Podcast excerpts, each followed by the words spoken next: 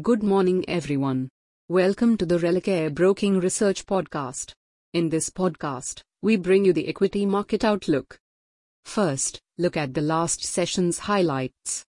Markets edged marginally lower in a dull session, taking a breather after the recent rebound.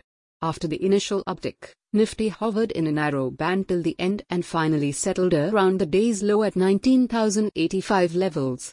Most sectors traded in sync with the move wherein auto, pharma and banking were the top losers. Meanwhile, resilience on the broader front kept the traders busy. Now, outlook for the day. We reiterate our negative view on the index however a mixed trend on the sectoral front is offering opportunities on both sides.